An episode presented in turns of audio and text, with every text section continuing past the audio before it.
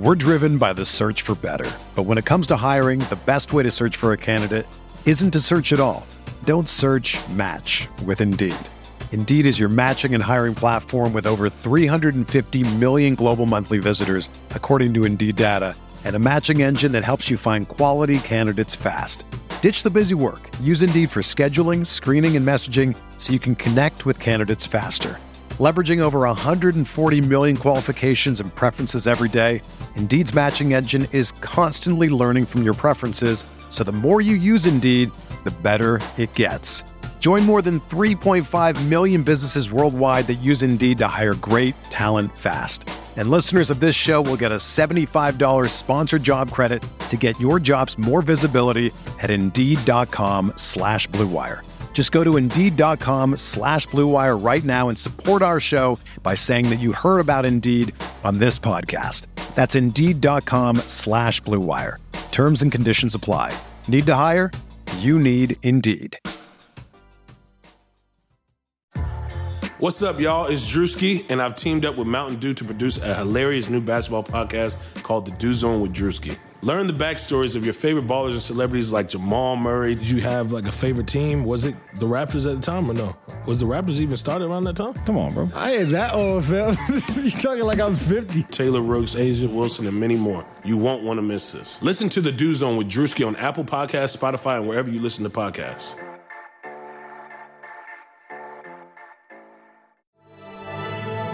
Blue Wire. N B A Most Valuable Player, Giannis Antetokounmpo. Giannis trailing the lob. Oh. Giannis Antetokounmpo. Two second. Middleton. Yes! Chris Middleton. Nice jumper. Got it. Giannis Antetokounmpo. Merry Christmas, and welcome to The Buck Starts Here, your special Monday episode of The Eurostep. I'm Ty Windish, and here's what you need to know about the Milwaukee Bucks and Wisconsin Herd for the week of Monday, December twenty-third. The Eurostep is proudly a part of the Blue Wire Podcast Network. The win streak may have died this week, but Bucks' optimism for a championship is very well alive, despite Eric Bledsoe not playing all week due to his right fibula avulsion fracture, which he suffered after a collision in a game last week. The week started with a bummer of a loss to the Luka Doncic-less Dallas Mavericks, one twenty to one sixteen. Milwaukee just never really seemed to click right in an off night for most of the team. The next game up was a lot more fun, as the Bucks hosted the Lakers on Thursday night. This was an anticipated game all over the N B A community, and it lived up to the hype, although some foul trouble let L A get back into contention, despite the Bucks dominating the first half. Rohan Kadi and I welcome Justin Rowan of the Chase Down Podcast to go deep on this game and some Drew Holiday stuff. So if you missed that episode and just want to hear more about the Laker game or about Drew Holiday, go check that out. Saturday night brought the first night of a back-to-back and a blowout win for Milwaukee. The Bucks went into Madison Square Garden and handled business, winning one twenty-three to one oh two. The Bucks rushed out to a thirty-seven twenty-three lead through the first quarter and held that fourteen-point advantage at halftime as well, eventually being comfortable enough to sit all of the key guys.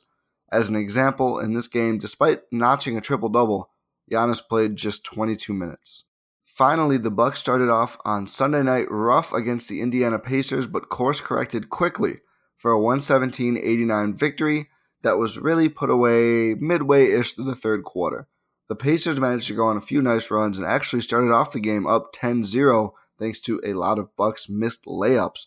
But Milwaukee proved it was the better team by dominating late, including a terrific performance in the second half where the Bucks outscored Indiana fifty-eight to thirty-four.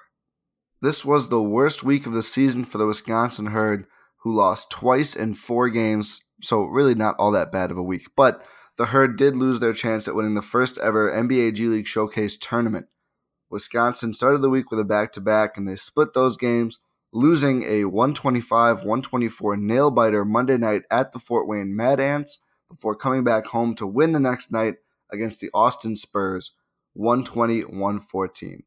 The Herd then hit Vegas for the Showcase and promptly lost, unfortunately, to the Salt Lake City Stars, one twenty-three to one fifteen. The Herd bounced back quickly, though, beating the Memphis Hustle one twenty-five to one thirteen. Memphis held a lead after both the second and third quarter, but the Herd stormed back to win in a fourth-quarter comeback. In Rajon Tucker's absence for reasons, Shannon Bogues and D J Hogue stepped up big time, scoring twenty-five and twenty-four points, respectively. The Herd's standout player all week has been Rajon Tucker, and it's unclear how much longer he will even be on the Herd. Tucker is balling to a ridiculous extent and is currently on a scoring tear. Starting with a road game at the Canton Charge on December fourteenth, he scored thirty-six, thirty-five, thirty-five, and thirty-four points in the Herd's last four games that he participated in. He sat out the Memphis game officially as a coach's decision, but pending some sort of surprise news about a team rule or something like that being broken, it's that could be an indicator that Rajon has been called up, or at least is in the process of being called up. I was saying at the Herd's last home game and shortly after, I wondered how many more Herd home games I would get to come and watch Rajon Tucker. That could have been the last one. Hopefully we'll find out soon. I will keep my ear to the ground for more information on that. For another perspective on the last week of Bucks basketball, here is your Milwaukee Bucks vibe check, courtesy of Rohan Kadi. This past week has definitely been an eventful one. We actually have a loss to talk about. The Bucks' eighteen-game winning streak unfortunately came to an end last Monday against the Dallas Mavericks, who did not have Luka Doncic in the lineup. It was tough to see the streak end as they were so close to beating the franchise record, but all the good things must come to an end, I guess. But the bad feelings did not last very long, as the Eric Bledsoe-less Milwaukee Bucks bested the Los Angeles Lakers, who had LeBron James and Anthony Davis in the lineup. It was a great game and, it, and ended up being the most watched regular season game since opening night. After beating the Lakers and cementing themselves as the clear best team in the N B A, it's difficult to not feel great about the Bucks right now. There was also a player who got to play his former team in a highly anticipated bout this week, and it lived up to the hype. Wesley Matthews absolutely balled out against the Indiana Pacers, hitting threes and playing tenacious defense. Of course I kid, and we finally saw Malcolm Brogdon play against Milwaukee, and he showed how good of a player he is. While he finished with ten points, ten assists, and three rebounds, the Bucks handily beat the Pacers. If there is one thing to be upset about, though, it has to be the play of Sterling Brown. After starting the season very strong, the third-year guard is playing recklessly. It seems like every time he gets on the court nowadays, he takes ill-advised shots and fails to make the right play. Hopefully this is just a rough patch for Sterling as he tries to find his place within the plethora of wings on the Bucks bench. Milwaukee's next game is a big one, the long-awaited Christmas Day game against the Philadelphia seventy-sixers on A B C. The last time Giannis played against the Sixers on A B C, he put up a career-high fifty-two points in a thrilling game. With this matchup li- likely being a preview of the Eastern Conference Finals, all eyes will be on the reigning M V P to see how he can put his team over the top.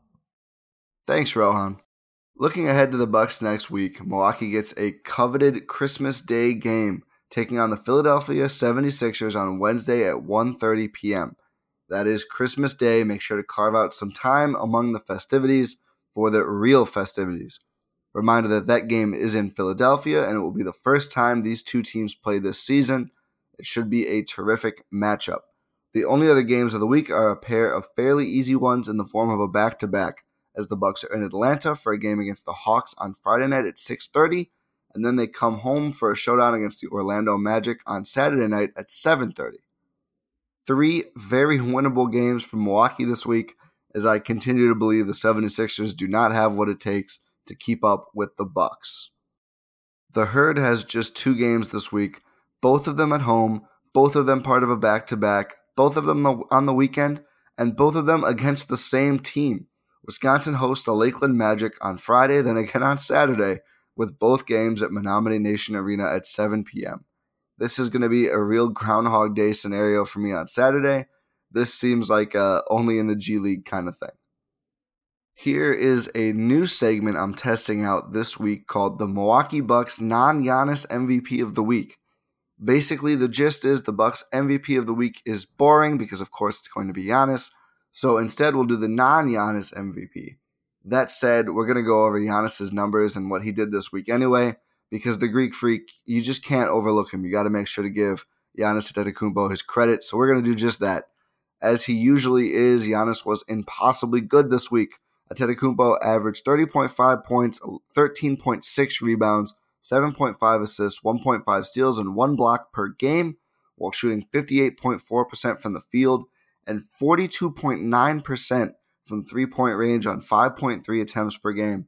Over these last four games, and really for most for all of this month, Giannis has been a legit three-point shooter, most notable, of course, in the outburst against the Lakers, but it wasn't just that game. Giannis is regularly taking and making threes. It's uh, it's looking pretty sad for the other twenty-nine teams at this point. This is, all the talk was about what if Giannis has a shot? What if it was even close to workable? What if it was passable? What if it was a threat? It's certainly passable. It's certainly a threat. Giannis is now working in pump fakes from the three-point line. I don't know how you're supposed to guard him. It doesn't seem like there's about anybody out there who can do it alone anymore.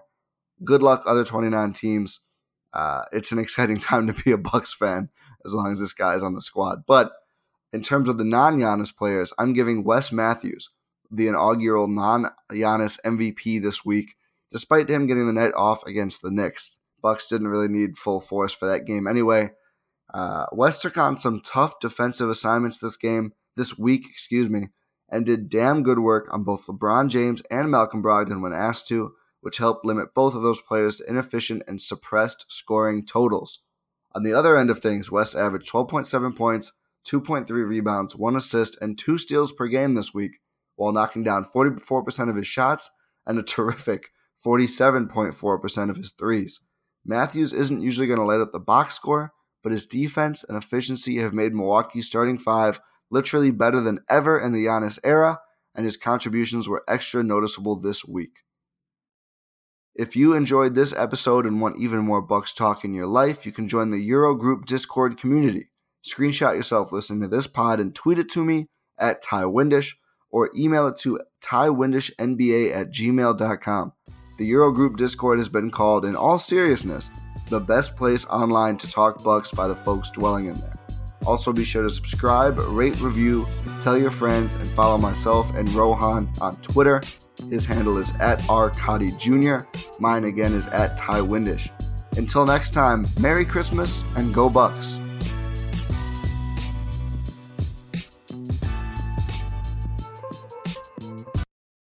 Everyone knows therapy is great for solving problems, but getting therapy has its own problems too, like finding the right therapist, fitting into their schedule, and of course, the cost. Well, BetterHelp can solve those problems. It's totally online and built around your schedule. It's surprisingly affordable too. Connect with a credentialed therapist by phone, video, or online chat, all from the comfort of your home. Visit better help dot com to learn more and save ten percent on your first month. That's BetterHelp, H E L P.